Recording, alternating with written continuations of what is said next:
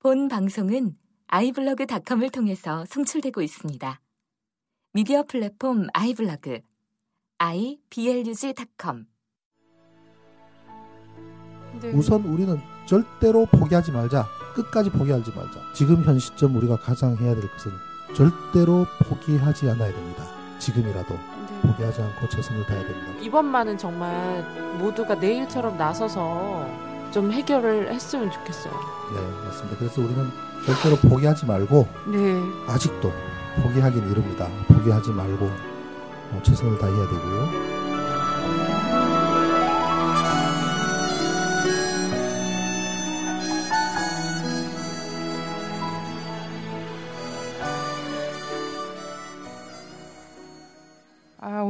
안녕하세요라는 질문 그 인사를 또 드리지 못할 것 같아요. 참 안녕하시 안녕하다는 게 이렇게 욕되고 불편한 거라는 거를 정말 몰랐던 것 같습니다. 저는 어, 라디오 반민특위 2014 예, 정의충만 선입니다. 진입니다. 네, 안녕하세요. 민주주의자 분입니다. 광고 말씀 먼저 드리고 갈게요. 네.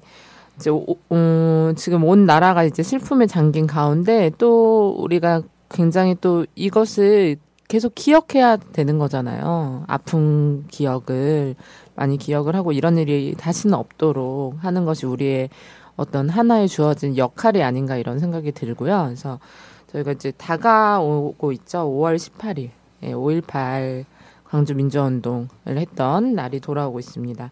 그래서 이 5.18에 대해서도 참 최근에 얘기가 많아요. 예, 많아요. 그래서 많아서 뭐 님을 위한 행진곡에 대한 논란 여전히 계속되고 있고 예, 그 임을 위한 행진곡 대신에 아름다운 우리나라에서 살아서 좋다라는 가사가 적힌 노래를 기념곡으로 부르자 이런 정말 말도 안 되는 이야기를 하면서 5.18 당시를 훼손하고 있고 심지어 또 어떤 또라이 같은 사람은 세월호를 5.18 광주처럼 갈 수 있다. 어? 좌파들이 또 선동하고 있다. 이런 이야기까지 하면서 세월호와 5.18을 둘 다 이제 모욕하는 그런 지경까지 이르렀는데요. 그래서 저희가 3회째예요. 그래서 5.18 기행 1회, 2회 했고 올해가 이제 세 번째입니다. 그래서 너무 1회, 2회 때 너무나 좋았다는 이야기들이 많이 있어서 올해도 이렇게 추진하려고 하고요. 그래서 5월 17, 18일이 주말이에요. 토요일, 일요일. 그래서 1박 2일로 가기로 했고 그래서 어, 자세한 내용은 라디오 반민특위 다음 카페에 오늘 공지가 올라갈 거예요. 그래서 거기에서 신청을 하시면 되고 5.18 때 이제 직접 강주로 내려가서 저희가 이제 예, 묘소에 참배도 하고 예, 5.18 기념 행사들도 같이 하면서 예, 5.18 정신을 좀 다시 되새겨 보는 기, 계기가 됐으면 좋겠습니다.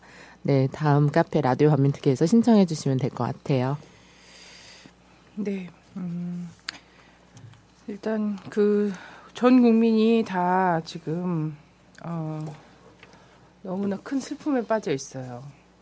참 저는 아 그리고 하여튼 얘기 시작하기 전에 저희가 세월호 아직도 실종자 네 살았는지 죽었는지조차 알지 못한 실종자가 굉장히 무수하게 지금 일주일이 넘었음에도 불구하고 있는 상황에서 사실 기적이라는 게 그렇잖아요. 현실감이 없어야지 기적이라고 얘기하죠. 그래서 네. 정말 단 한 목숨이라도 그 귀중한 단 한 목숨이라도 꼭 살아 돌아오는 그런 기적이 있을 것이다라고 저희 마지막 순간까지도 그 믿음을 어, 저희도 저버리지 않겠습니다.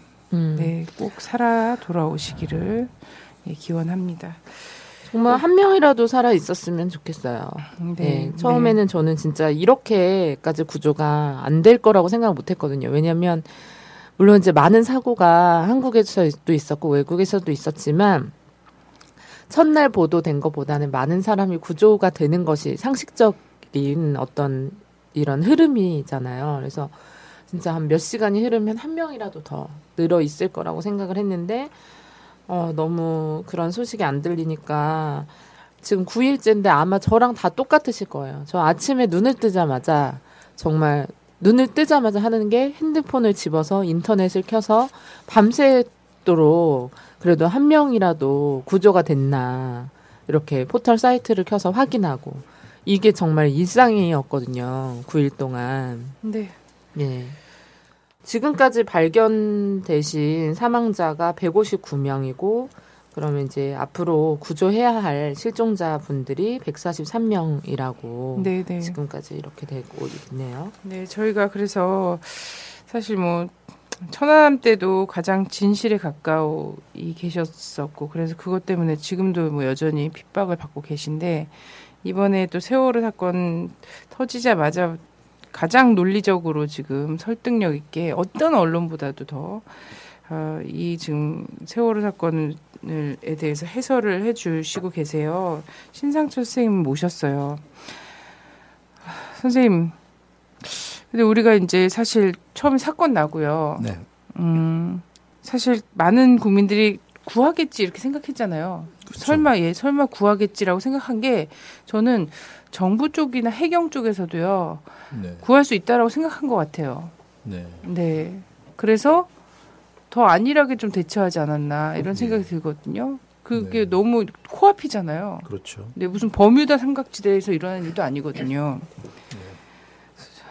이 사건 딱 들으시고 처음에 전원 구조됐다고 나온 거 네.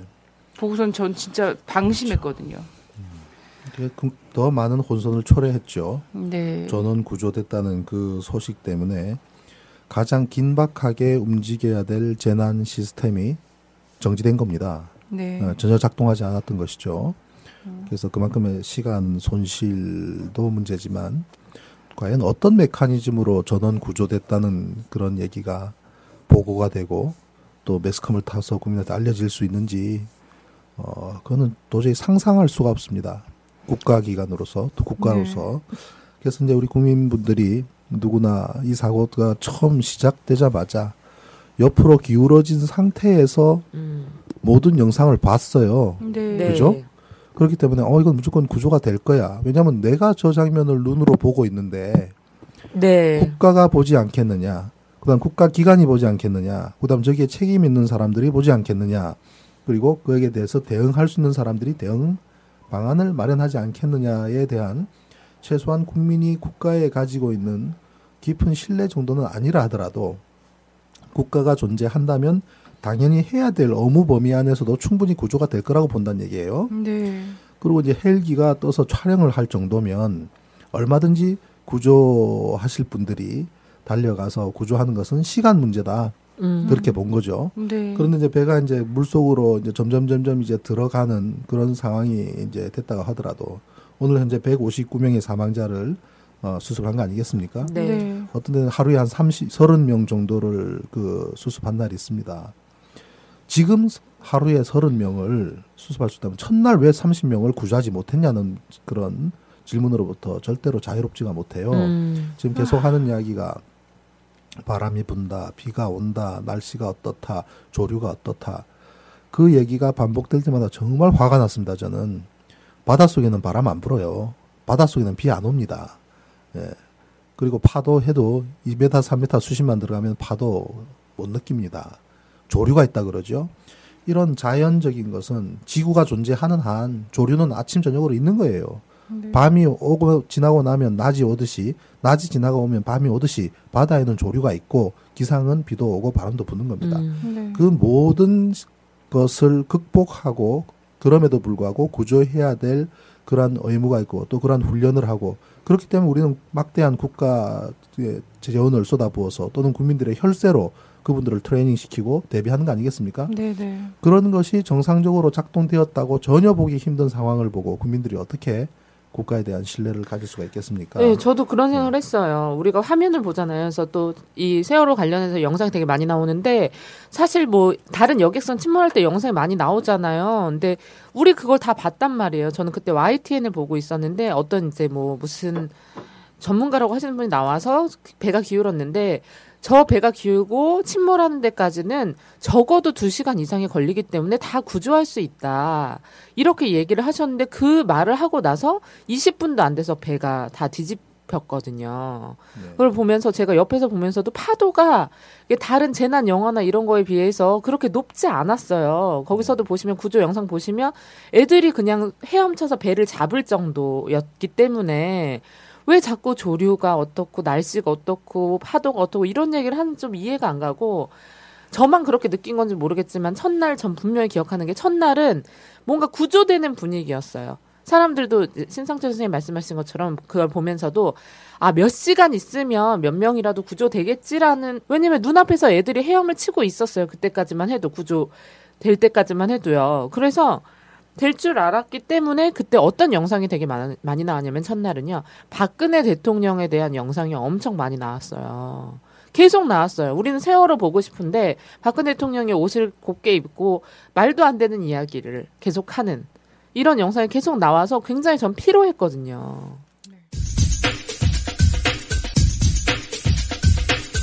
어, 참담한 심정입니다. 어, 지금 뭐 이 상황을 보고를 하셨지만 지금 가장 그 중요한 일은 어, 생존자들을 그 빨리 좀 구출하는 일이라고 봅니다. 거기에 총력을 다 기울여야 되고 뭐 단한 명이라도 하여튼 뭔가 어디 이렇게 좀 생존자가 있을 것 같으면 어, 끝까지 포기하지 말고 최선을 다해야 하겠습니다. 다 그렇게 구명조끼를 학생들은 입었다고 하는데 어, 그렇게 발견하기가 힘듭니까 지금요?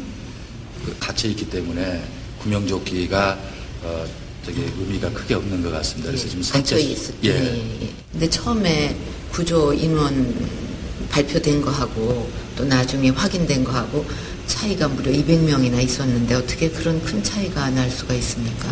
그러니까 해경에서 그 인원 잡으면서 출발할 때 구조됐다고 그러고 또 도착하니까 또 구조됐다고 막 그 경황 중에 중복이 되고. 중복이 돼가지고 그 중복 카운트가 돼가지고 그걸 그런 사고 얘기 지금 거기에 그 경찰 특공대라든가 이런 구조 인력들이 이제 이렇게 투입이 되고 있는 것으로 아는데 좀 작업은 어떻게 좀 되고 있습니까? 공중에서 하고 수면에서 해상에서 하고 있는데 투입을 해서 들어가도록 그렇게 지금 진입 시도를 하고 있습니다.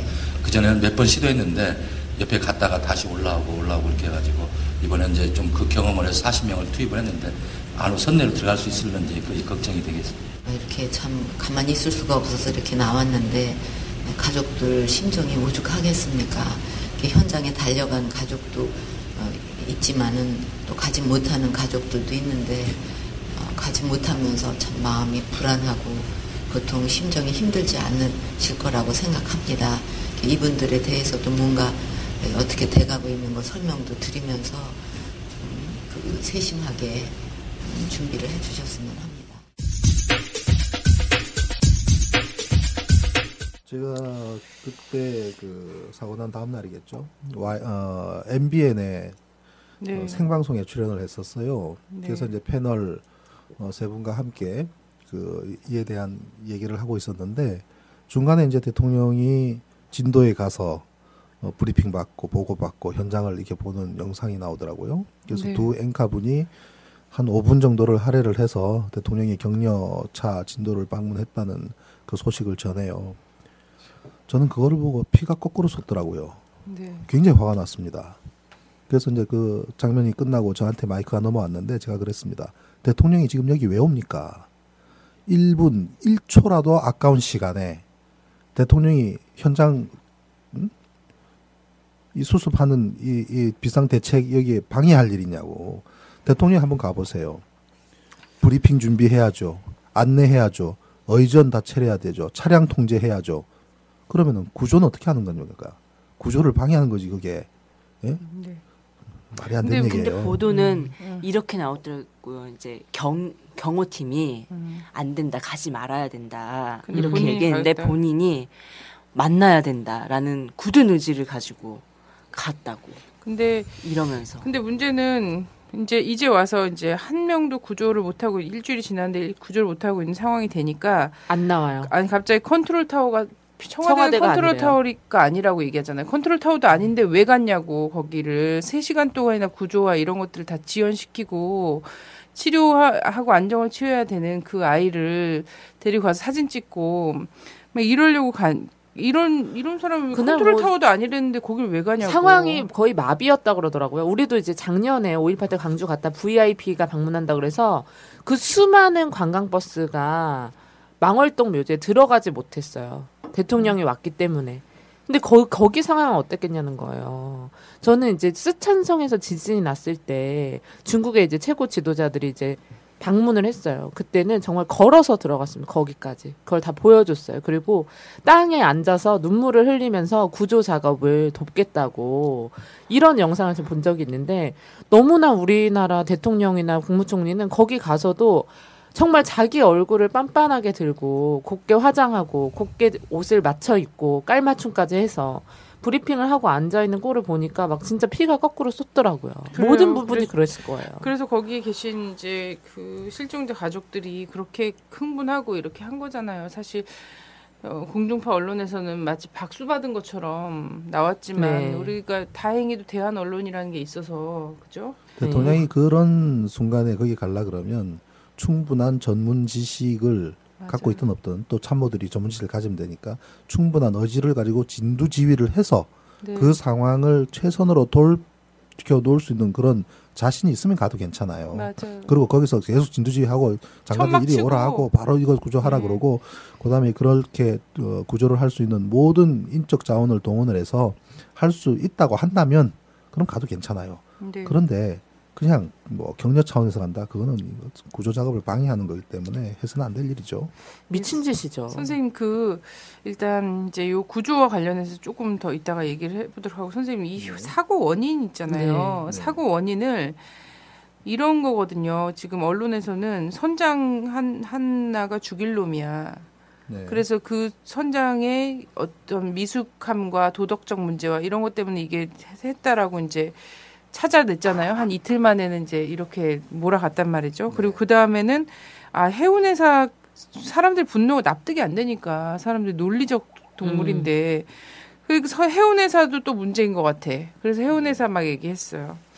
그리고 그래도 또 진정이 안 되는 것 같으니까 이제 구조의 문제에서는 이제 또 이게 막 컨트롤 타워가 어딘지는 잘 본인들이 다 부, 부인하고 있기 때문에 잘 모르겠고 해경이 초기에 좀 대응 잘못한 것 같고 뭐 전원 구조 이런 것도 해경에서 나온 말이다 이런 얘기가 지금 또 언론에 나오고 있는 것 같은데 뭐 이런 거거든요. 도대체 사고 네. 원인이 정확히 뭔지. 원인 규명하려는 노력은 별 노력이 별로 없어요. 근데 제가 듣기로는 이 사고 원인에 대해서 어느 정도 이제 전문 지식을 갖고 계신 분이나 이런 쪽에서 일하시는 분들은 명확히 알고 계신다고 하더라고요. 지금 뉴스에 이렇게 혼란스럽게 나오지만 교수들 입마 고문 네. 했대잖아 지금. 누구나 아 이건 이렇게 돼서 이렇게 된 거야라는 것을 알고 계시다고 하더라고요. 선생님이 네. 보시는 거는 어떠신지. 선박을 운항을 해보고 선박을 타보고 해본 사람들은 거의 다 그림이 그려집니다 머릿 속에 지금 그 정부 공식 발표는 급선의 어느 지점에서 선박이 급선회 하는 바람에 전복했다고 얘기를 하죠.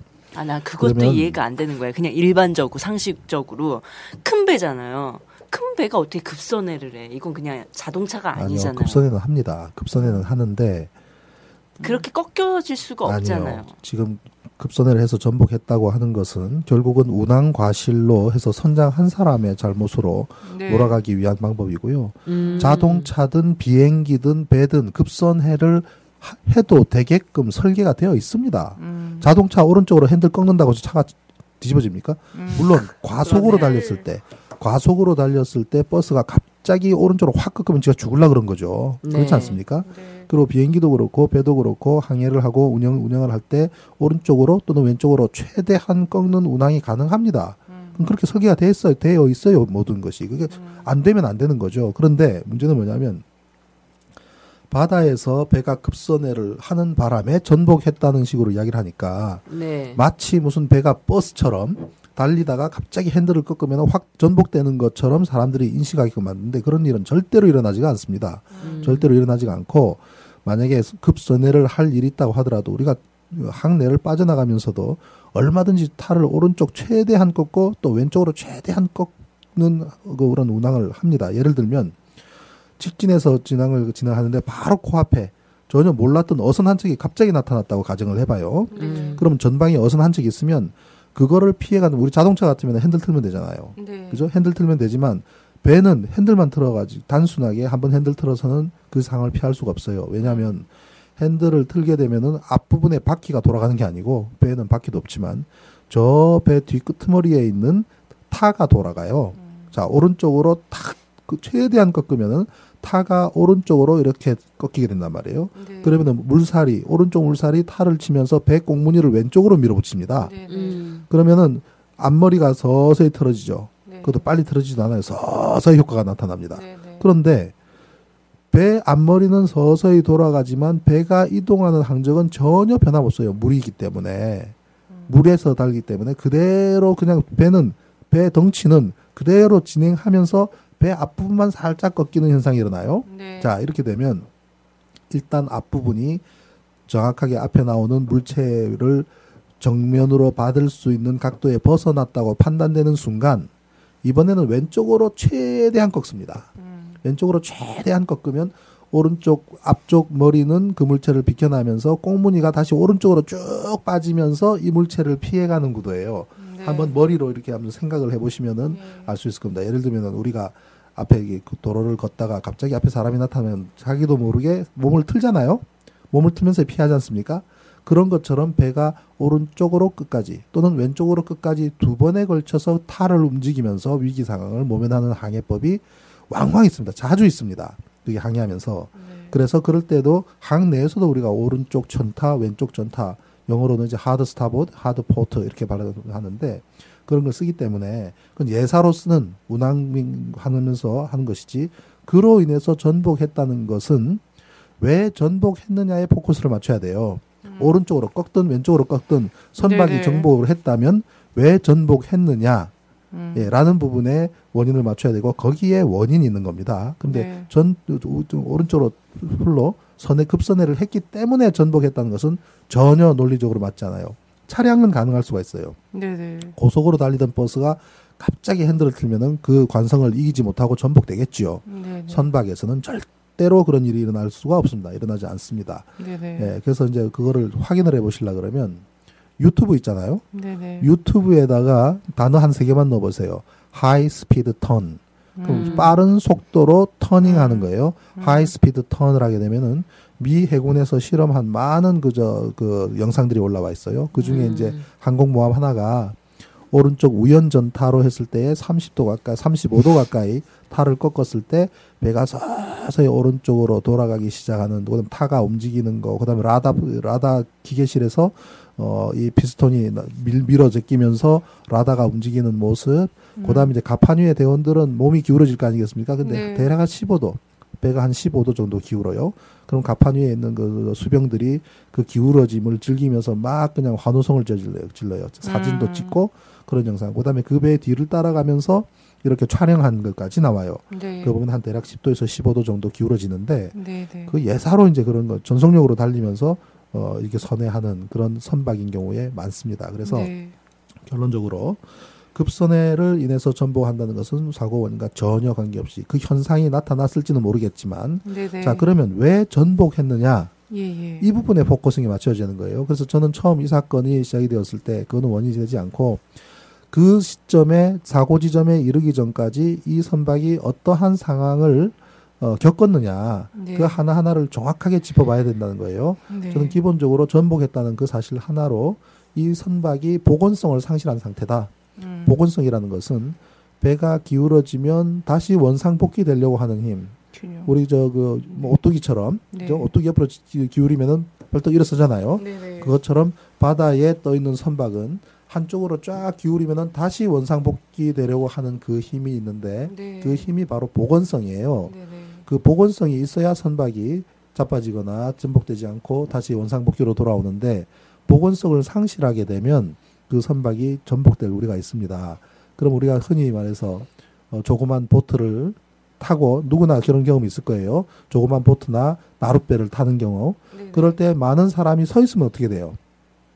많은 사람이 서 있으면 흔들거리다가 확 뒤집어지지 않습니까? 네. 누구나 생각할 수가 있죠. 그 예. 뭐냐면 그 조그만한 보트에 사람이 서 있다는 것은 무게 중심이 상당히 높이 올라가 있는 거예요. 네. 그런 경우는 어떻게 합니까? 최대한 납작하게 엎드리면 되죠. 네네. 최대한 납작하게 엎드렸을 때에 우리는 그 선박에 그 어, 가능하면 무게 중심을 최대한 낮추기 위한 행동을 자연스럽게 하잖아요. 네. 근데 그거를 과학적으로 따지면은 무게 중심을 낮추는 겁니다. 음. 무게 중심을 낮추는 것이고 그다음에 어 일어섰을 때는 무게 중심이 높아지는 거예요. 네. 그럼 왜 그런 현상이 일어나냐면 선박이 물체가 물 위에서 뜬다는 것은 부력이 있기 때문입니다. 네. 그죠? 부력. 그 부력이라는 것은 그 부피만큼 물 속에 잠긴 부피의 그 물의 밀도를 곱했을 때 우리는 그걸 부력이라고 하는 것은 네, 어, 과학 뭐- 시간에 배우는 거예요. 네. 이게 이제 부력 F equal rho V로 하죠. 네.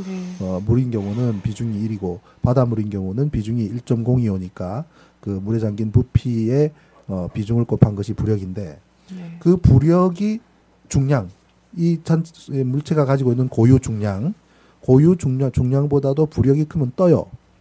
그런데 물체하고 고유 중량이 똑같으면 물에 뜨기도 하고 물 속에 잠기기도 합니다. 네. 밀면 밀린다고 합니다.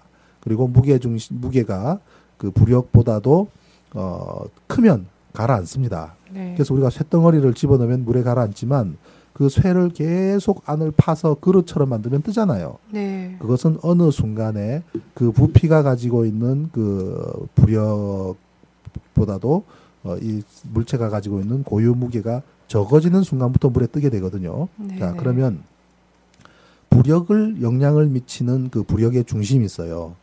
그, 그 중심점과 이 물체가 가지고 있는 무게에 가- 가지고 있는 그 자체의 중심이 있는 거예요. 네. 그래서 부력의 중심과 무게의 중심이 상호 관계가 어떻게 되는가에 따라서 물이 그대로 유지를 하고 있고 아니면 뒤집어지게 되는데 우리가 조그만한 보트에서 모든 사람이 일어섰을 때 부력의 중심은 똑같은데 네. 무게 중심이 위로 한 올라가기 때문에 뒤집어지는 겁니다. 이런 것이 복원성이란 말이에요. 네. 자, 그럼 이 선박에다가 세월호에다가 그대로 대응을 하면은 갑판 위에 많은 물건을 실었을 때 화물을 네. 네. 화물을 갑판 위에 많이 실었을 때에 결국은 무게 중심이 상당히 높이 올라가는 거죠. 네. 그만큼 이 배의 안정성이 침해가 되는 겁니다. 네. 그런 상태인데 만약에 이 배의 안정을 지키기 위해서 ballast water라는 것이 있는데 배 밑바닥에 네. 그 좌우 이렇게 기울어지는 것을 잡기 위해서 ballast water가 오히려 빠져나가야 되는 상황이 되었다고 가정을 한다면 밑에서는 무게가 가벼워지고 위에서는 무게가 늘어나는 이상한 현상이 되잖아요. 음. 그러면 이 배는 복원성을 굉장히 상실하게 되는 겁니다. 네. 이 배의 1등 항해사가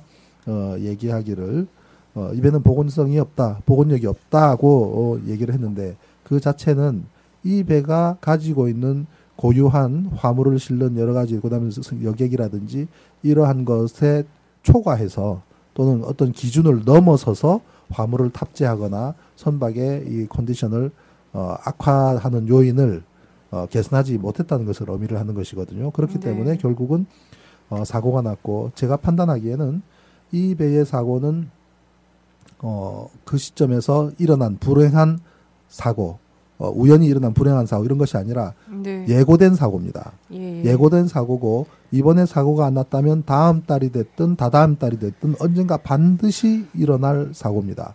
음. 예, 그리고 이제 그 이번 같은 경우에 어, 맹골 수도 안에 섬 가까이에서 사고가 나서 그나마 우리가 지금 현재 구조 작업도 하고 있고 또 시신도 수습하고 이렇게 있지만 초기에 또 구조된 분들이 계시잖아요. 네네. 만약에 제주에 가까이 갔을 때 이 사고가 났다면 그건 수심이 70m, 80m예요. 네. 음. 100m 넘는 곳도 있습니다. 네. 예, 거기 거기에서 사고를 당했다면은 우리는 더 큰 재앙으로 했을 수가 있다. 그러면 네. 이 배가 어, 왜 그러한 고유한 그런 어, 문제점을 가지고 있는지는 좀 이따가 다시 하나씩 또 말씀을 드리도록 하겠습니다. 그 네. 선생님 말씀을 주- 이제 종합적으로 해보- 하면 일단은 선박의 기본 적재 능력이라는 걸 있는데 적재를 넘어선 네. 음, 과정이죠. 과정이 음. 있고 이거는 우리가 이제 뭐 뉴스 보도를 통해서 많이 접했던 거잖아요. 네. 선박이 개조가 된 사실 그렇죠. 바로 예. 그 점입니다. 이 음. 얘기를 이야기 사고의 한 원인이다 네. 이것이 네. 이 선장의 기본 실수도 있겠지만 뭘 음. 물론 이제 뭐 잘 따져봐야 되겠지만요. 네. 기본적으로 선박 자체가 가지고 있는 결함이 네. 사고의 한 원인이다. 네. 맞습니다. 음. 그것이 사실은 어, 알파고 오메가입니다. 왜냐하면 선장의 실수라는 부분이 있다면 그 당시에 그 선교 그 거기에 선장이 머물렀는지 안 머물렀는지 왜냐하면 협소로를 가기 때문에 그때는 사망사 같은 어린 항해사한테 맡겨 놓는 것은 그 미친 짓이에요. 네. 예, 그런 과실, 그다음에 적절하게 뭐 대응하지 못한 여러 가지 과실, 그다음에 어, 가장 큰 죄는 그거겠죠. 일찌감치 구조할 수 있고 일찌감치 탈출할 수 있는 기회를 놓친 것은 음. 그거는 뭐 어, 단순히 어, 선장의 업무상 과실이나 과실치사 수준을 넘어섭니다. 네. 저는 미필적 고의에 의한 살인 정도 수준이라고 생각을 하는데 네. 그런 큰 법적 과실은 있습니다. 그렇지만 네. 이 선박이 가지고 있는 침몰할 수밖에 없는 전복할 수밖에 없는 고유의 원인은 선박 선장한테 있는 것도 아니고 일항사한테 있는 것도 아니고 선박 자체가 갖고 있어요. 네. 음. 우선 이 선박의 재원이나 그런 것을 먼저 말씀을 드리면은 이 배는 길이가 한 145m 되고 네. 폭이 20여 m 되는 배예요. 1994년에 일본에서 건조가 됐습니다. 네. 그리고 한 18년 정도 어, 쓰다가 거의 이제 그 노후화되었을 때 어, 2010년도에 중고 시장으로 나옵니다. 네. 중고 시장에 나온 것을 청해진 해운에서 수입 어, 사서 어, 리모델링을 해요. 네. 그러면 이게 이 배가 한 18년 정도 운영을 운항을 했다고 하면 어 거의 노후화된 배가 아니냐들 생각을 하지만 그 정도 되는 여객선은 어느 나라 굉장히 많습니다. 네. 그렇기 때문에 노후화됐기 때문에 어 이런 사고가 당했다고는 볼 수가 없어요. 네. 그리고 여객선이라는 그 배들은 그 배의 특성상 많은 인명을 사람을 싣고 다니기 때문에 비교적 다른 선박에 비해서 상당히 안전한 어, 그런 구조를 가지고 있는 특성을 가지고 있습니다. 네. 그런데 음, 뉴스에서도 나오지만 일본에서도 이와 유사한 선박이 사고를 당한 적도 도 있다 하는 그런 뉴스가 나왔던 것은 이 선박을 어, 처음에는 설계할 때는 안정성에서 어, 충분히 확보가 되도록 만들었겠지만 음. 이후에 운항하는 과정에서의 문제가 되는 거죠. 아무리 그 안정한 배라도 짐을 뭐 지나치게 많이 싣고 하면은 그, 그 배가 견디지를 못해요. 네. 근데 이 배 우리 우리 세월호 같은 경우는 처음에 리모델링부터 문제가 발생을 합니다. 왜냐하면 네. 리모델링을 하는데 이 배가 이제 그 2010년에 시장에 나온 것을 2012년에 정해진 해운이 사서 사자마자 바로 리모델링 들어가요. 네. 바로 리모델링 들어가고 리모델링이 끝나자마자 작년 3월 달에 어, 투입을 합니다. 제주, 이- 어, 인천 제주 항로에. 그러니까 올해 이제 4월이니까 1년 1개월 운항을 했던 거예요, 이 배가. 네. 네. 1년 1개월 동안은 사고가 나지 않았지만 언제든지 사고의 위험을 안고 지금까지 왔겠죠. 네.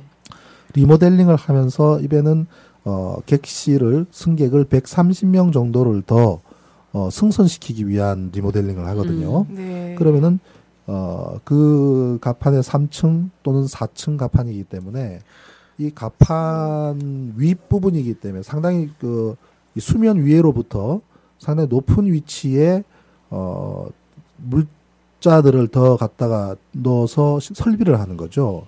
120명이 거주할 수 있는 곳 공간을 만든다 그러면 바깥으로는 steel이 더 늘어나야 될 거고요. 네. 그다음에 그 격벽도 전부 다 이제 스틸 어 쇠로 그렇게 철 철로 만들게 되지만 그 내부 인테리어는 또 인테리어 자재들이 전부 음. 들어가지 않습니까? 네.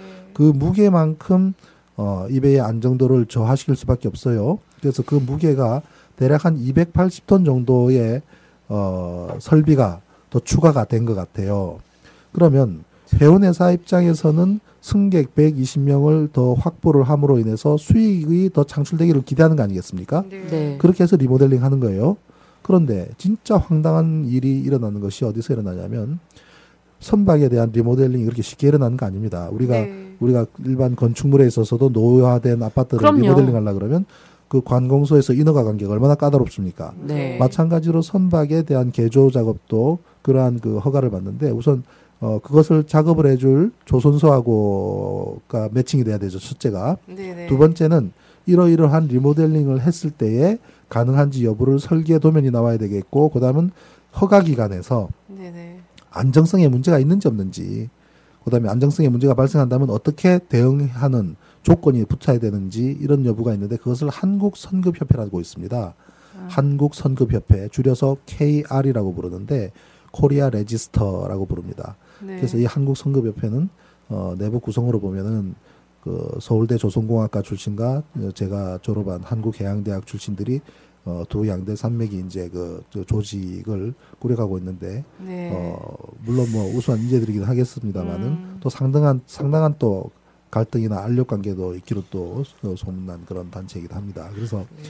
조선 어, 해운회사 그리고 조선소, 음. 그리고 한국 선급협회라고 하는 승인기관 이 3자 간의 언론과 합의와 또 어, 그런 승인 절차를 거쳐서 리모델링이 완성이 되는데 이 조선소 입장에서는 돈만 주면은 그 작업을 해줄 거 아니겠습니까? 네. 그리고 그에 대해서 타당한지 여부는 한국 선급에서 타당성을 검토해서 승인을 해준 거 아니겠습니까?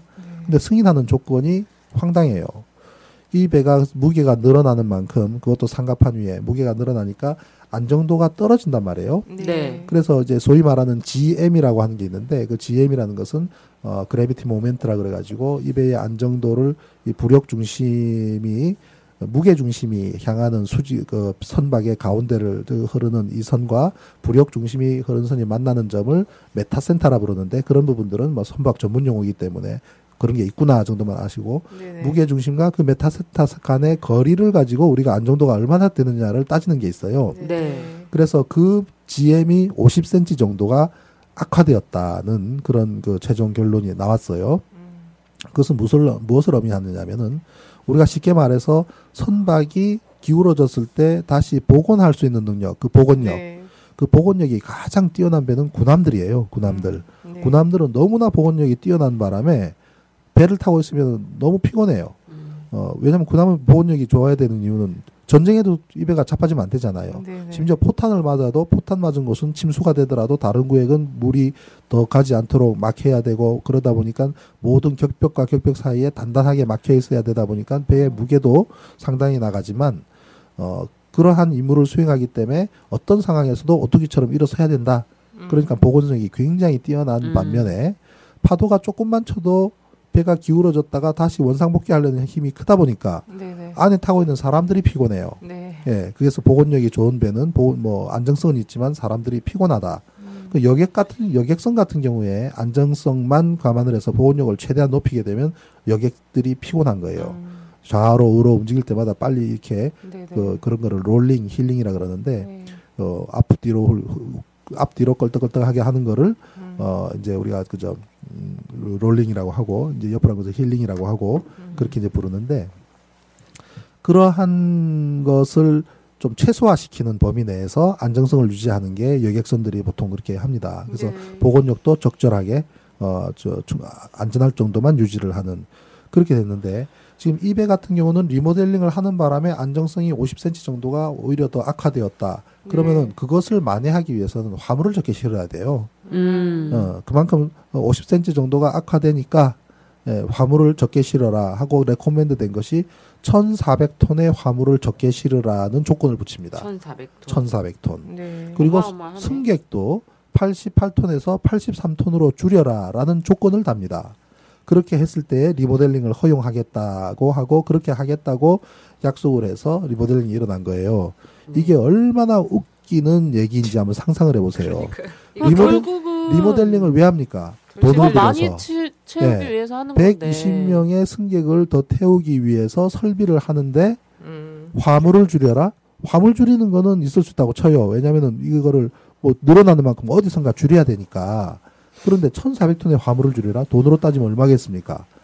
그리고 승객을 88톤에서 83톤으로 줄여라. 그럼 120명의 승객을 늘리겠다는 초기의 취지는 어디 가서 찾는 겁니까? 이건 이렇게 말도 안 되는 승인 조건이라는 것은 뭐냐면 KR이라고 하는 한국 성급해서 협회에서 자기들이 승인은 해주지만 자기들이 보건성 계산을 해봤을 때 이거는 해서는 음. 안 되는 내용이기 때문에 화물과 승객을 줄이는 것으로 조건을 달았다는 그 기관의 면피용입니다. 네. 그럼 이걸 지킬 화주가 있을까요? 이걸 지킬 선주가 있을까요? 선사 입장에서는 승객도 느리고 화물도 많이 실어서 이유, 이윤을 극대화시키기 위한 목적인데 자 그런 recommend와 권고를 받았다고 해도 화물 실을 공간이 있는데 거기다 화물 안 실겠습니까? 네. 화물 싣습니다. 그리고 승객을 모순이죠. 네, 승객을 늘리기 위해서 했는데 88톤을 83톤으로 줄이라는 거 말, 논리 자체가 맞지 않는 네. 논리 자체가 맞지 않는 recommend를 지킬 이유가 없지요. 그러니까 승객도 출, full로 싣고 화물도 싣다 보니까 이번에 출항하기 전에 화물을 970톤 정도 실어야 되는 것이 KR에서 레코멘드한 한계인데 3,500톤인가 실었답니다. 3,000톤 넘어 실었습니다. 어. 그러면 거의 3배, 3배. 허용할 수 있는 안정성을 확보할 수 있는 무게의 3배에 달하는 화물을 싣고 출항한 배가 제정신이겠습니까?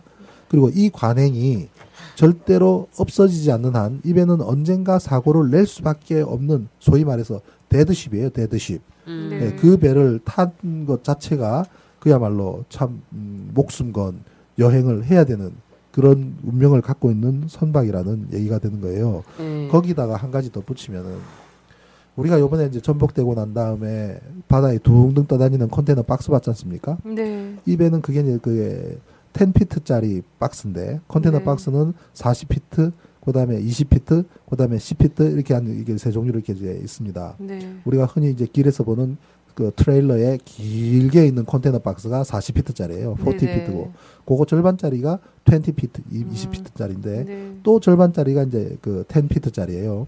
그 10피트짜리 그 박스들은 우리 항공기 같은 경우에 네. 네. 항공기에 실는 박스들이 보통 그 정도 사이즈인데 지금 그 이 세월호에도 보면은 그 10피트짜리 박스가 한 200개까지 실을 수가 있습니다. 네. 네. 그것을 선수 갑판 위에다가 실거든요. 네. 그런데 제가 처음에 사고가 났을 때 이배의 박스 같은 그런 그 카고들을 라싱을 제대로 하지 않았다. 음. 고박이란 거예요. 고박. 네. 네. 고박이라는 것은 이 화물들을 단단히 묶는 작업인데 컨테이너 박스 같은 경우는 앞뒤로 엑스밴드처럼 어, 두 개의 봉으로 어, 연결을 해서 어, 꼭대기하고 저쪽 갑판에 한쪽에 같이 이렇게 쭉 끼워놔서 단단하게 잡습니다. 네. 네. 그게 얼마나 강하냐면 그 고박을 한 선박이 바닷속으로 침몰해도 그대로 풀어지지 않고 안고 들어갈 정도의 음. 그 정도의 그 강도를 가져야만 그것이 승인이 나기 때문에 상당히 강합니다. 왜냐하면은 배가 어 제가 경험하기에 그 태평양을 항해를 하면서 저도 컨테이너선을 그 탔었어요. 어 극동 미주 항로를 다니는 컨테이너선을 탔는데 어 캐나다를 출항을 해서 캐나다 밴쿠버를 출항, 출항을 해서 알래스카 밑에 있는 알류샨 열도 밑으로 이렇게 오는데 거기가 세상에서 제일 험한 바다예요. 네. 한 3일간 알류찬 열도 밑을 항해하는 3일간은 배가 좌우로 40도 50도 기웁니다. 아. 좌우로 40도 50도는 내가 어떻게 측정을 하냐면 이 힐링 게이지라고 있습니다. 힐링 게이지라는 게 이렇게 쭉 있어서 추가 달려 있어 가지고 왼쪽 오른쪽으로 각각 45도까지 측정하게 돼 있어요. 네. 그 45도까지 측정하게 돼 있는 것을 왔다 추가 왔다 갔다 하는 걸 봐서 지금 현재 이 배가 기울어짐이 얼마다 오른쪽으로 30도 기울었다가 왼쪽으로 35도 기울었다가 하는 것은 양반이에요.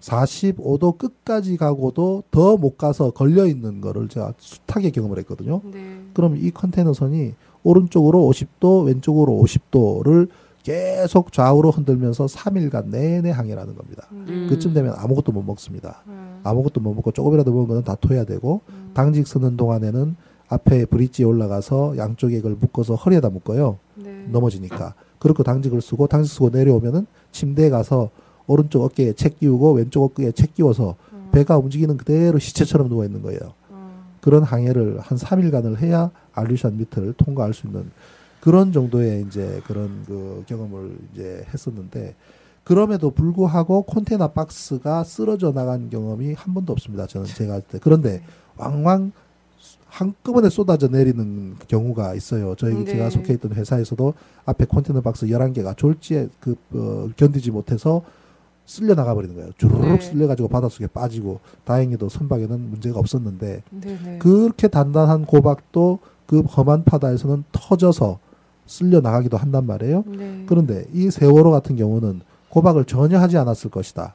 저렇게 네. 무- 기울어져서 전복됐다 해서 바다에 둥둥 떠다닐 정도면 전혀 하지 않은 거예요. 네. 아니면 일렬로 쭉 이렇게 세워놨을 때 화물을 제일 오른쪽 끝에 것만 하고 음. 제일 원쪽 끝에 것만 하고 음. 가운데는 하지 않았을 것이다. 제가 네. 그렇게 이제 추론을 했는데 어제 뉴스에는 예. 두개 정도 했을 거라고 전직. 그렇죠. 그게 좌우예요. 네. 두개 정도 했다는 것은 왼쪽 오른쪽 끄트머리만 잡아주고 가운데는 그냥 끼워 넣기만 했단 말이죠. 네. 전직 항해사가 그렇게 한다고 실토했잖아요. 예. 네. 방송에 나와서 어, 고박을 하지 않는다. 그 이유가 그 고박 휘칭. 라싱하는 그 저 이 장비들이 비싸고 아. 네네. 시간이 그 엄청 오래 걸린다. 시간도 돈이네. 많이 걸려요. 그래서 그거를 다 하고 출항을 해야 되기 때문에 또는 출항하면서 하기도 하긴 하지만 위험하죠. 그래서 이제 그걸 다 하고 하면은 시간적인 것도 손실을 있고 그다음에 그 라싱하기 위한 사람들의 그또 어, 인건비가 그죠 많이 들어가겠죠. 그런 여러 가지 문제들 때문에 어, 라싱을 제대로 하지 않는 것이 관행이라는 얘기입니다. 네. 그리고 그 안에 들어가는 카고들도 보면은 한심하기 짝이 없어요. 대형 트레일러가 들어가 있는데 그 트레일러를 묶어 놓은 걸 보면은 음. 쇠사슬인데 네. 이거는 너무 그그배그그 화물을 잡아주기에는 턱없이 어. 가는 네. 쇠사슬을 형식적으로 걸어 놓은 거예요. 예, 그런 거. 그다음에 우리 일반 승용차 같은 경우는 묶지도 않습니다. 묶지도 않고 앞뒤로 바퀴만 굴러가지 않도록 나무로 끼워놔요. 네네. 그리고 이제 인터뷰한 거 보신 분들 계시겠지만 왜 그렇게 하냐 그랬더니 요즘 나오는 신형차들은 묶을 곳도 없다는 얘기예요. 음. 예, 물- 묶을 곳도 없다. 뭐 묶으려고 안 먹으면 자동차 바퀴로 해서라도 어디로 저쪽으로 빼서라도 묶을 수가 있겠죠. 네. 근데 모든 백 몇십 대 되는 차량을 일일이 그렇게까지 묶을 필요성을 그 사람들이 못 느끼는 것은 인천 제주 항로가 날씨 기상 상태가 우리 예보받는 거로 봤을 때 아주 험하다고 하면은 출항하지 않으면 되는 것이고 네네. 그렇지 않으면 대부분 통상 음. 괜찮았던 것이죠. 그런데 음. 바다의 상태라는 것은 언제 어떻게 변할지 모르기 때문에 그러한 것에 한번 어, 그 기상 상태에 걸리게 되면 배가 몇십 도 좌우로 흔들면서 가는 것은 예사로 있을 수 있는 게 바다이기 때문에 네. 가능하면 차량을 가지고 제주도를 가는 가페를 가는 것은 무슨 일이 아. 있어도 제가 막고 싶습니다. 지금 이 네. 사건으로 인해서 우리나라에 있는 모든 카페리에 대한 전면 조사에 착수해야 됩니다. 네. 그리고 만약에 리모델링까지 했다면 그 리모델링 과정, 복원력, 어, 그리고 이 말도 안 되는 조건, 예? 돈 벌겠다고 화물을 느리겠다고 그 승객을 더 느리겠다고 한 공사에 승인을 하면서 화물 화객 승객을 줄여라, 화물을 천 사백 톤이나 줄여라, 그거 들을 사람 아무도 없다는 거 알면서 그러면은 네. 어, 선주와 조선소와 이 선급협회가 서로 그냥 짜고 치는 고스톱 쳤다는 얘기밖에 안 되는 거 아닙니까? 그리고 네. 서로가 면피하기 위한 서류만 만들어 놨다는 얘기예요. 네. 그리고 알아서 싫어하는 얘기인데 이거는 그야말로 죽을 수밖에 없는 사고 날 수밖에 없는 것을 방조한 행위예요. 네. 그래서 여기에 대해서 분명히 이제 책임을 물어야 되는 것이고 그 결국 또- 우리 애들은 돈 네. 때문에 죽은 거예요. 결국 그저그 어른들의 잘못이죠. 어른들의 이기심, 어른들의 탐욕, 예, 그런 부분들이 종합적으로 그 어린 아이들을 물 속에 이제 빠뜨렸 던 것이고 또 그것을 제대로 구조해내지 못하는 그런 무능함, 무능력함이 어 그렇게 안타까운 시간을 이렇게 이어가고 있는 겁니다. 네.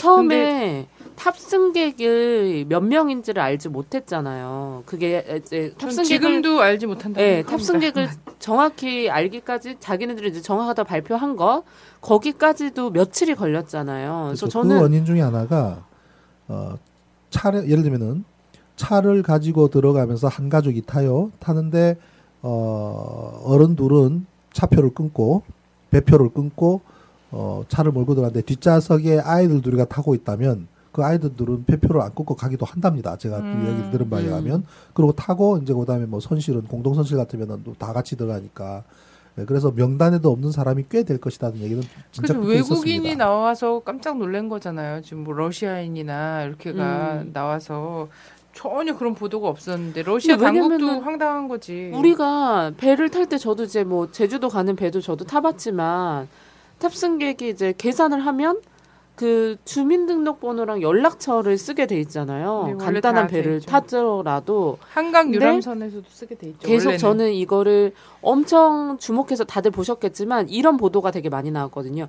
화물차를 운전하는 운전수들은 무임승차 하기도 하기 때문에 정확히 이거를 알 수가 없다 이런 얘기를 네, 했고. 근데 제 주변에 이제 물류센터에 계시는 분이 있어요. 자동차 예, 화물. 근데 그 여기서 얘기하는 것이 자동차 물류센터에서도 그거를 담당하시는 분이 그 과적 차량 단속이나 아니면은 하다못해 그냥 물류센터에 들어오는 차량을 하시는 분들도 그게 넘는 거를 좀 봐주면서 이제 받는 돈이라든가 이런 게 어마어마하다고 하더라고요. 그래서 1년 정도만 해도 재산이 엄청 불어난다고. 네, 그래서 네. 지인들밖에 거의 할 수가 없다고. 네. 사장의 지인이난데 네. 세월호 관련해서도 사실 이렇게 많은 거를 태우고 이걸 오버했다면 기존에 그것들을 계속 해오던 게 아닌가 저는 이런 의심도 들고 네. 선장이 나와서 얘기하는 것들 선원들이 나와서 얘기하는 것들을 를 보면 뭔가 되게 숨기고 있다. 단순히 이 사람들이 나만 살겠다고 내 목숨만 살겠다고 나온 게 아니라 뭔가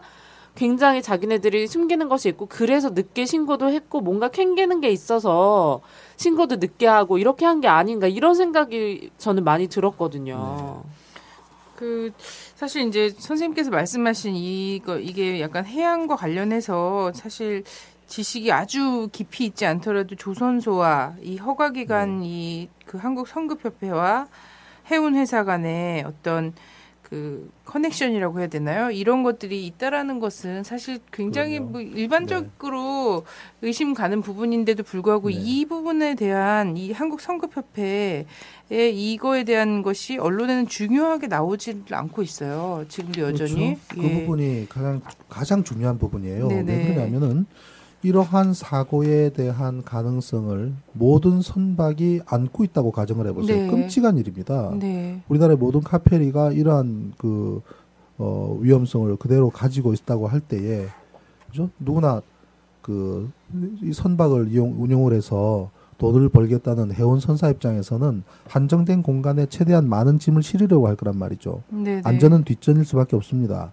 네네. 예, 그렇기 때문에 그러한 것을 규제하고 애, 애초에 그렇게 하지 못하도록 규제해야 될 당국이 그러한 것을 하지 않고 또 그러한 것을 많이 알면서 승인해주는 행위, 예. 예, 그거는 그저 그 거의 범죄 행위에 가까운 것이죠. 그래서 이제 어, 그런 거는 있어서는 안 되는 거고요. 네네. 그다음에 이제 그 화물의 문제, 그다음에 리모델링으로 인한 이 안정성의 문제 이외에 또 중요한 상황이 있습니다. 이 배가 네. 사고에 이르기까지 예. 어, 네 가지 사, 상황이 있을 수가 있는데 음. 하나하나 제가 짚어볼게요. 예.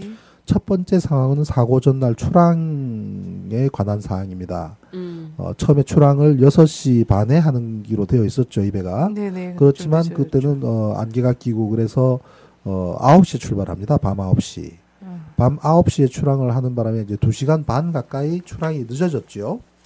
네네. 이 상황이 무엇을 의미하느냐면은 9시 반에 출항을 해서 2시간 반 늦게 어, 저- 출발하는 선박은 그 다음날 아침에 예정된 도착 시간을 맞출 수가 없습니다. 네. 그죠? 비행기도 아니고 맞출 수가 없기 때문에 늦을 수밖에 없는데 최대한 보상해서 당겨서 도착하려고 할 겁니다.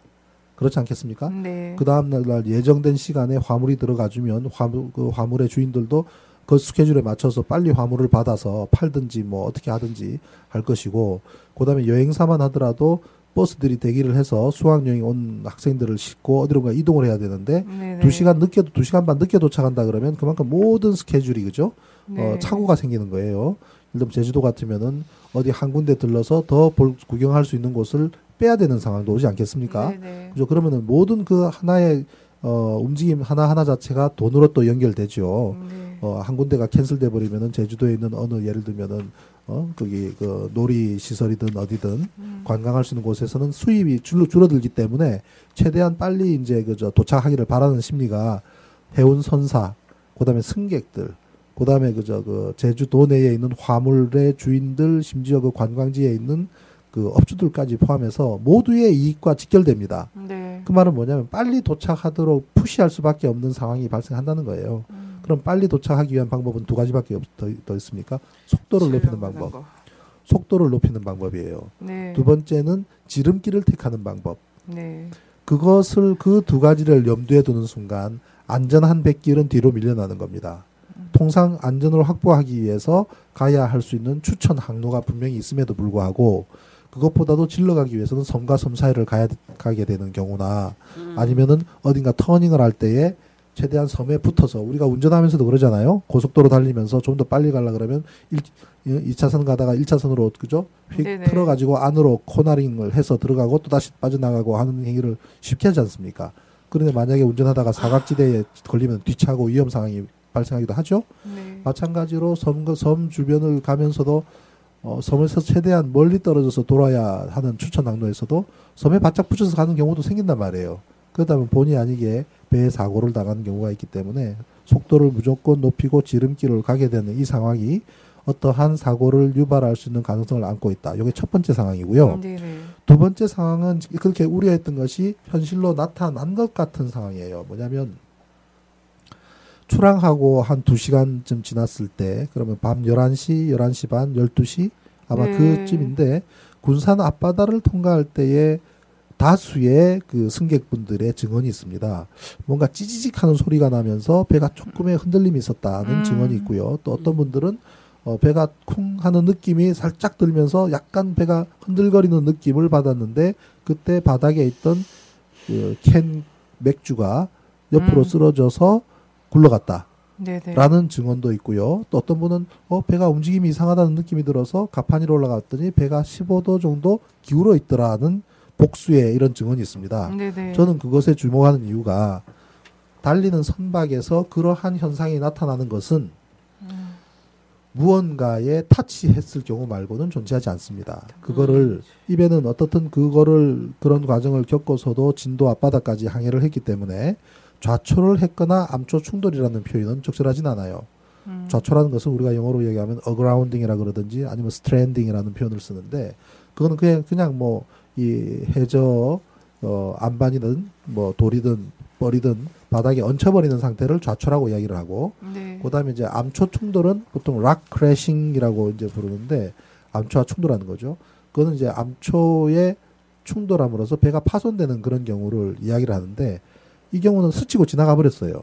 예를 들면 만약에 그 배가 했다 이런 경우는 그냥 bottom touch라는 표현으로 가볍게 표현을 합니다. 네. bottom touch 배의 bottom이 어, 이런 그 돌이든 무언가에 탁 touch를 하게 되는 이 bottom touch가 되면 그냥 조금 찌그러지든지 아니면 긁히고 지나가는 경우도 있지만 네. 이그 돌멩이든 바위든 그러한 성분과 이 쇠가 빠르게 달리는 쇠가 만나게 되면 거기서 손상이 입힐 수가 있어요. 그 손상이 있게 되면 찢어진다든지 휘어지든지 하는 그런 damage가 파공을 입다든지 하는 손상이 발생할 수가 있는데 그럼 그 손상으로 인해서 배 바다를 달리는 배에서 손상이 일어나면 당연히 바닷물이 들어오죠. 네. 바닷물이 들어오면은 바닷물이 들어간 곳은 배가 좌든 우든 기울게 만들죠. 네. 예, 그래서 그러한 현상이 있는가에 따라서 해수가 유입되는지를 판단합니다.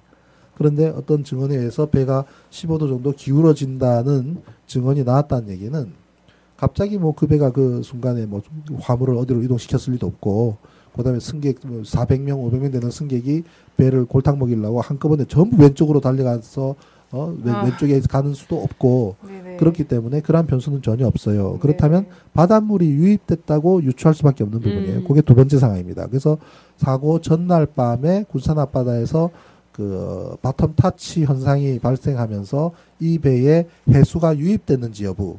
이거는 나중에 이 선박을 인양을 하면 배 밑바닥을 봤을 때에 그것이 현상이 나타나는데 여러 증언에 의해서 배가 왼쪽으로 자꾸 기울었다고 하는 현상으로 봤을 때 저는 좌측 선미 하부에 배가 뒤집어지고 난 다음에 많은 사진들이 우리가 봤지 않습니까? 네. 그 사진으로는 제가 전혀 확인을 못했어요.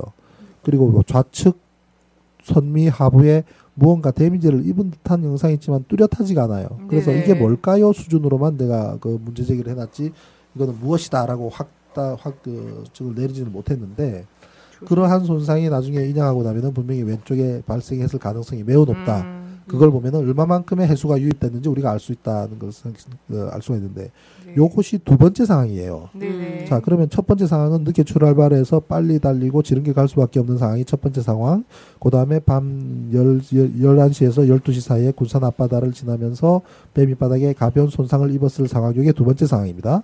그럼 세 번째 상황은 뭐냐면 그 다음날 아침에 이 배가 진도 해역 인근에서 네. 어, 그들 도착을 했을 때에 제주 해경에다가 구조 요청을 보냈다는 상황입니다. 네. 지금 현재 그 해경의 공식 공- 공식 발표에 하면 9, 어, 9시 다 되어서 8시 58분경인가 학생의 전화를 받은 학부모가 해경에 연락을 해서 자, 세- 자고를 최초로 접수를 받은 거다라는 것이 현재까지 해경의 공식 입장이에요. 네네. 그런데 우리가 상식적으로 그 말하기 뭐 힘들잖아요. 배에서 어떻게 구조 요청을 어? 하지 않고 학부모 그 구조 요청을 한다는 것이 어, 이해가 되지 않는 부분이지만 그 전에 분명히 있었을 것이다라는 추론을 확인시켜 주는 것이 7시 경에 어 7시 20분 KBS 아침 방송에 네, 어, 네. 자막으로 나왔다고 하는 내용이에요. 네. 어, 인, 제- 인천에서 제주로 가는 그 여객선이 어, 어느 해역에서 그 음, 해경에 구조 요청을 했다는 것이 자막으로 나왔다는 거예요. 네. 그거를 본 사람이 꽤 돼요. 그 어떤 분들은 어 나도 그거 봤다. 내가 아침 해장국을 먹고 있었는데 그걸 봤다는 분도 있고 어떤 분들은 어 내가 아침에 나갈 때 이 TV 하면서 그걸 봤다 하는 음. 분들이 있어요. 근데 그 기사가 삭제되고 없다는 겁니다. 네. 어, 삭제되고 아. 없어요. 그래서 네. 어, 어떻게 된 것일까? 그래서 이제 그, 어, 내가 착각을 했나? 그런데 나중에 알고 보니 그렇지, 맞, 맞으니까 이런. 부분들이 지금 올라오는데 제가 그것을 유추해 보면은 사실일 수 있고 아닐 수도 있습니다. 그죠? 네. 아닌 겨 아닌 경우라면 그냥 아닌 거로 넘어가면 되지만 만약에 맞다고 가정을 한다면 이 배가 그 시간대에 판단을 해봤을 때 침수가 일어나고 그다음에 배가 기울어진 것, 그다음에 화물의 상태 이 종합적인 상황을 봤을 때에 항해가 불가능하다는 판단을 한번 내렸다는 것을 의미해요. 음. 네. 그렇다면 그것은 선장이 되었든 1등 항해사가 되었든 누가 되었든 아마 뭐, 가, 가- 뭐 해경에다 연락을 했다면 그 두 분 중에 한- 하나겠 한 분이겠죠. 1등 항해사도 두 사람이 있는데 어 뭐 1등 항해사들은 뭐잖아 선장이 될 사람들이기 때문에 또 그만한 네. 또 실력이 갖추고 있고 그리고 이제 또 특히 화물의 상태나 어 이런 탑재된 문제 그 다음에 안전도 계산 문제는 1등 항해사 고유 업무입니다. 음. 그렇기 때문에 그건 선장도 잘 모르는 수가 있어요. 보고를 한다 해도 선장이 자세히 안 들여다보면 통상적으로 늘 다니던 길이니까 그냥 뭐 마찬가지겠지 하면 또 선장은 모릅니다. 1등하에서는 그 상황을 너무나 정확하게 알기 때문에 1항사가 신고했을 가능성도 배제할 수는 없습니다. 네. 그렇지만 근본적으로 그 정도 큰 어, 요청을 어, 한다 그러면 그거는 그 선장일 수밖에 1등 없는데 그 그런 선장일 수밖에 없는데 그 선장이 만약에 그러한 신고를 했다면 그거는 뱃사람으로서 어, 자신이 음, 이 배의 운항이 어렵겠다는 판단을 내린 최초의 판단이라고 저는 생각을 해요. 음. 네. 자, 그럼 만약 에 캔슬했단 말이죠. 결과적으로 네. 캔슬하고 KBS 자막에서도 사라지고 해경도 그걸 더 이상 접수하지 않게 되는데 왜 캔슬했을까라는 부분이에요. 이 세 번째 음, 상황에서 그렇다면 이거는 캔슬할 수 있는 곳은 회사밖에 없습니다. 예. 회사밖에 없어요. 왜냐하면 아. 회사 입장에서는 자 진도 앞바다에서 이 배가 퍼져버리게 되면 승객들은 어떻게 합니까? 옆에서 다른 배가 와서 승객들을 실어내려서 그 인근으로 저 진도의 쪽으로 가서 그다음에 육로를 이용해서 목포로 가서 다시 목포에서 제주 가는 배를 갈아타야 되죠. 네. 네. 그러면 거의 하루 종일 이제 움직여야 겨우 그날 밤에나 제주에 도착할지도 몰라요. 네. 자, 그렇고 그다음에 화물은 어떡합니까? 화물은 거기서 이 배를 끌고 목포로 들어가서 목포에 부두로 어, 붙여가지고 화물 다 풀어내고 그다음에 이제 수리 조선을 해야 되는데 회사 입장에서는 엄청난 돈의 그 손실을 입어야 하는 것이 눈- 머리에 그려질 거예요. 네. 그럼 아, 당연히 설마. 회사에서는 그럴 겁니다. 그대로 좀 운영하면 안 되겠냐? 운항하면 안 되는 상태냐? 음. 그거를 따지는데 상당한 시간이 필요했을 거예요. 네. 그러면 선박 이 배, 배, 에서는 곤란할 것 같다. 그러면은 1등 항해사 바꿔봐라. 그랬을 거죠. 1등 항해사한테 지금 상태가 어떠냐, 물이 얼만큼 들어오냐. 물이 들어온 거 보이지, 그 안에서는 확인이 가능하지만 배 밑바닥이 예를 들면 손상을 입었다면 얼마만큼 손상이 있는 거는 잠수부가 들어가기 전에는 알기 힘들어요. 그죠? 그러면은 그에 대해서 보고를 하면 회사 판단과 배에 있는 이그 그 항해사나 선장의 판단이 서로 다를 경우에 음. 누가 이기겠습니까? 회사가 이깁니다. 예?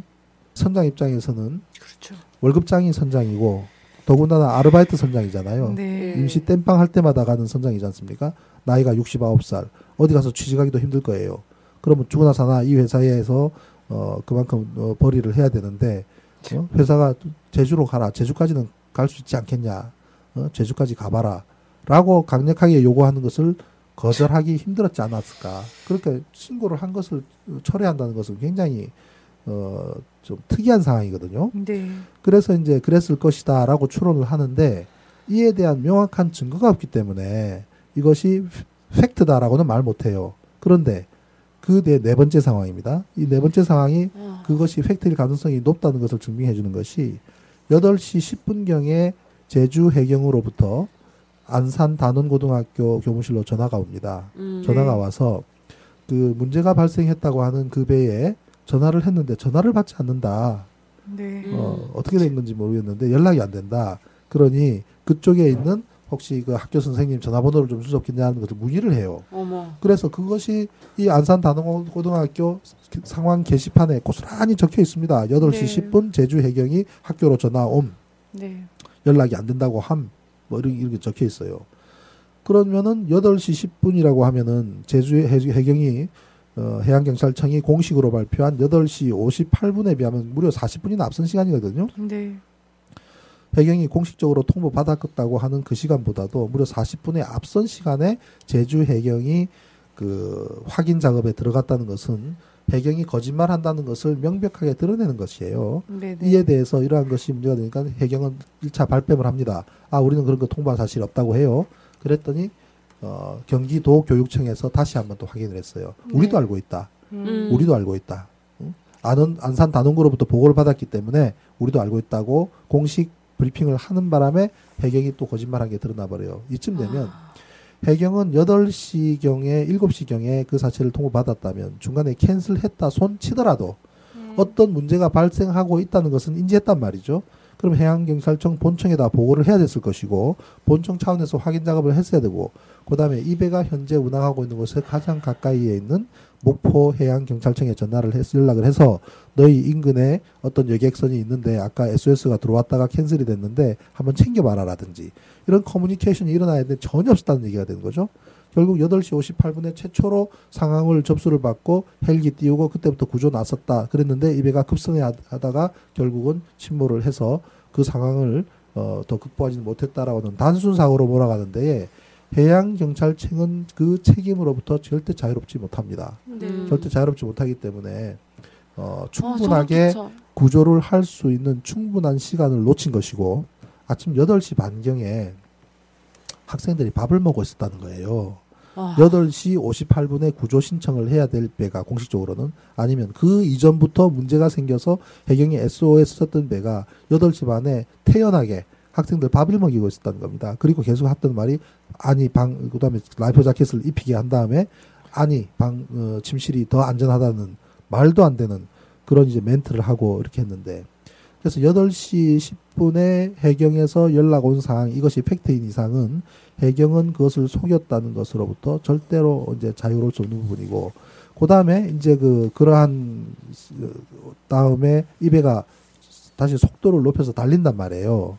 요게 이제 말하자면 다섯 번째 이제 마지막 상황이 되는 것인데 달리다 보니까 제가 계산해봤을 때 대략 한 16나트 정도 속도로 높인 것 같아요. 음. 그러면 배 밑에 손상이 있는 상태, 그 다음에 아까 말씀드렸지만 이 배가 처음부터 안고 있는 고질적인 화물의 문제, GM의 문제, 보건력의 문제, 이런 거를 갖고 있는 데다가 왼쪽에서 좌측에서 이제 침수까지 일어난다고 하면 보건력을 급히 상실한 상태에서는 배가 지 맘대로 놉니다. 좌로 기울든 우로 기울든 자기 맘대로 놀 수밖에 없고 그렇게 되면 우리가 상- 상식적으로 자전거를 타고 가는데 운전이 자전거 이 조종이 미숙해서 자전거가 왼쪽으로 기울어지면 어떻게 됩니까? 자, 머리가 앞으로 휙 왼쪽으로 돌아가잖아요. 그거는 지극히 자연스러운 현상 아닙니까? 네. 선박도 마찬가지입니다. 왼쪽으로 기울어지면 배가 왼쪽으로 선회하려는 힘이 생겨요. 그러면은 깜짝 놀란 항해사는 티를 또 오른쪽으로 돌립니다. 네. 왼쪽으로 돌리고 오른쪽으로 돌리고 두어 번 반복하면은 선박이 또 금방금방 효과가 나타나는 게 아니거든요. 그러다 보면 당황하고 당황하다 보면은 배에 움직임이 생기고 그러다 보니 아까 말씀드렸던 것처럼 화물을 정확하게 단단하게 고정시키지 않았던 화물이 움직이면서 한쪽으로 쏠리면서 쾅 소리가 났죠. 이 배는 정면 충돌을 하지 않았기 때문에 선수 부분에서 쾅 소리가 났다는 그것은 화물이 미끄러지면서 왼쪽을 음. 때린 거예요. 그러면서 그 무- 쏟아져 내리는 화물이 배를 또 왼쪽으로 넘어지게 만들었죠. 그것이 복합적으로 일어나서 결국은 전복에 이른 것이다. 저는 그렇게 분석을 하고 있습니다. 네. 아 너무 소름 끼쳐. 저는 하여튼 이 부분에서 가장 뭐 하여튼 뭐 이게 사실 세월호만 앞으로 뭐 이런 세월호 같은 것들 줄줄이 기다리고 있잖아요. 줄줄이 기다리고 있고 문제는 어 어제 자로 23일자로 정부 해수부에서 또또 규제 완화와 관련된 것들이 다 다시 나왔어요. 예, 보도 자료가 나왔는데 황- 황당한 거죠. 네. 그 이게 컨테이너 사업자 서류 제출로 안, 안전점검 그냥 대신하기로 했다거나 이런 네. 것들 있잖아요. 그리고 이 리모델링과 관련해서도 서류만으로 검사하게 하- 했다거나 이런 것들이 예, 예. 이 사고 와중에 또 회수부가 그냥 또 제출을 한 거예요. 그래서 네. 내년부터 또더 완화되는 것들이 있고 올해 1월 달부터 사실상 컨테이너 사업자들도 서류 제출 안전점검 대신하는 게 네. 1월부터 시행이 됐더라고요. 그러니까 이런 지금 정부가 계속 규제 완화라는 소리로 그리고 해, 해안 이 그 해양 사업자들을 운수 사업자들의 측에서 그들의 어떤 효율성과 경영 효율성과 이런 것 쪽에서 하다 보니까 국민의 안전이나 이런 것들은 제도적으로 뒷전으로 빠질 수밖에 없는 정말 상황이거든요. 이명박 시대. 이후에는 정말 모든 사람들이 정말 돈벌이밖에 관심이 없는 것 같고 정부도 정말 대기업에 돈을 많이 벌어주고 그걸로 어떻게 콩고물이라도 얻어보려는 음. 그런 생각밖에 안 하고 있는 것 같고 전 너무 이상한 게 방송사가 굉장히 많잖아요. 우리나라에. 뭐 종편도 뭐 몇 개씩 있고 YTN 뭐 MBN, SBS, MBC, KBS 정말 많은데 되게 이상한 게 뭐냐면 보도 경쟁을 하지 않아.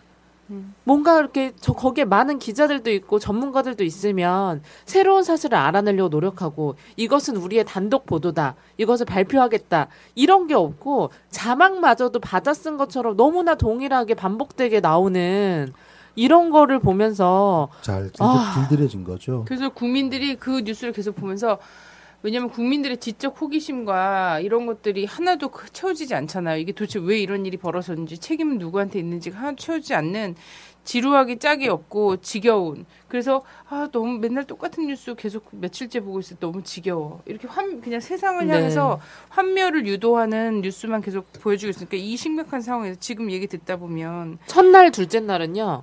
박근혜 대통령 최선을 다하라고 지시. 뜬 눈으로 밤새 예, 이 자막이 내가 볼 때는 하루에 100번 이상 나왔던 걸로 저는 기억을 해요. 그리고 지금도 보면 지금 9일째 됐으면 이 사람들이 그 정말 얼마나 수많은 전문가를 만나고 보니까 이제 어떤 교수들도 만나고 해양 전문 교수들 뭐 연구 많이 만났을 텐데 이런 게 슬슬 나오긴 하는데 간판으로 보도되거나 뭐 이러지 않아요. 그냥 다 똑같아. 자막까지. 오늘 뭐 이렇게 됐다. 저렇게 됐다. 선장이 이랬다. 그냥 여론이 떠들기 시작하면 그때서야 맞이 못해서 다루는 정도고 지금 나는 이제 이 매 순간순간 선생님께서 말씀하셨던 이 다섯 가지 상황 있잖아요. 음. 이 상황과 관련해서는 정말 매 순간순간 다 구할 수 있었던 생명인 거야. 너무 단 아까워. 한 명, 단 한 명도 죽지 않아도 되는 상황이었던 거야. 그러니까 우리가 음. 이런데 부모들은 얼마나 나는 저 다 그런 생각 하셨을 거예요. 내가 그 자리에 있었다면 어떻게 음. 했을까? 애들을 밖으로 어쨌든 바다에만 뛰어내렸어도 물론 그랬어도 사망자 있었겠죠. 뭐 떠내려 간다던가 아니면 뭐 가라앉는 이럴 수 있었겠지만 정말 반 이상은 살렸을 것 같은 거. 바, 바닷가로만 애들 얘들아 바닷가로 뛰어내려야 돼 나가야 돼.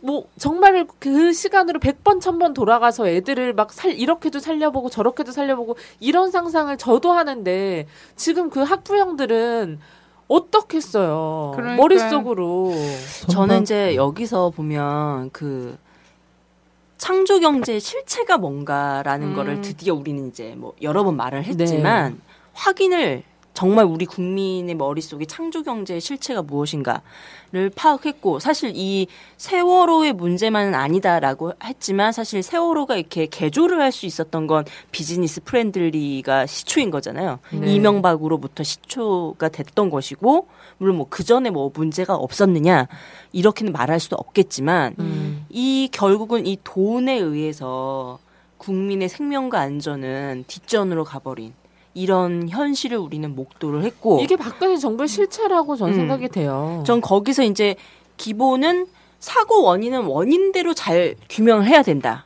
철저히. 그래서 다시는 이 예방적 차원에서 사고가 일어나지 않도록 하는 그렇죠. 예방적 차원에서 뭐 소일구 예안건 고치냐 이런 말도 많이 하지만 지금 외양간 고칠 생각도 어. 없어. 근데 네. 이제 정말 이 안타까운 마음을 뒤로 하고 외양간을 잘 고쳐야죠. 음. 그래서 이 사고 원인을 철저히 규명하는 거는 중요하다와 함께 지금 이제 이걸 그냥 선장 하나의 문제로 그다음에 이제 안 되니까 아까 말했듯이 선박의 문제로 이제 해경의 문제로 해수부의 문제로 막 이렇게 막 번져 나가는데 그렇게 해서 이제 무마하려고 하는 이런 측면과 왜 그런가에 대해선 이 재난 관리에 대해서 그 사고를 대처하고 수습하는 이 과정 자체가 욕을 엄청 먹고 있는 상황이잖아요. 이걸 네네. 무마하기 위한 것으로 지금 여기에 집중하고 있다는 거죠.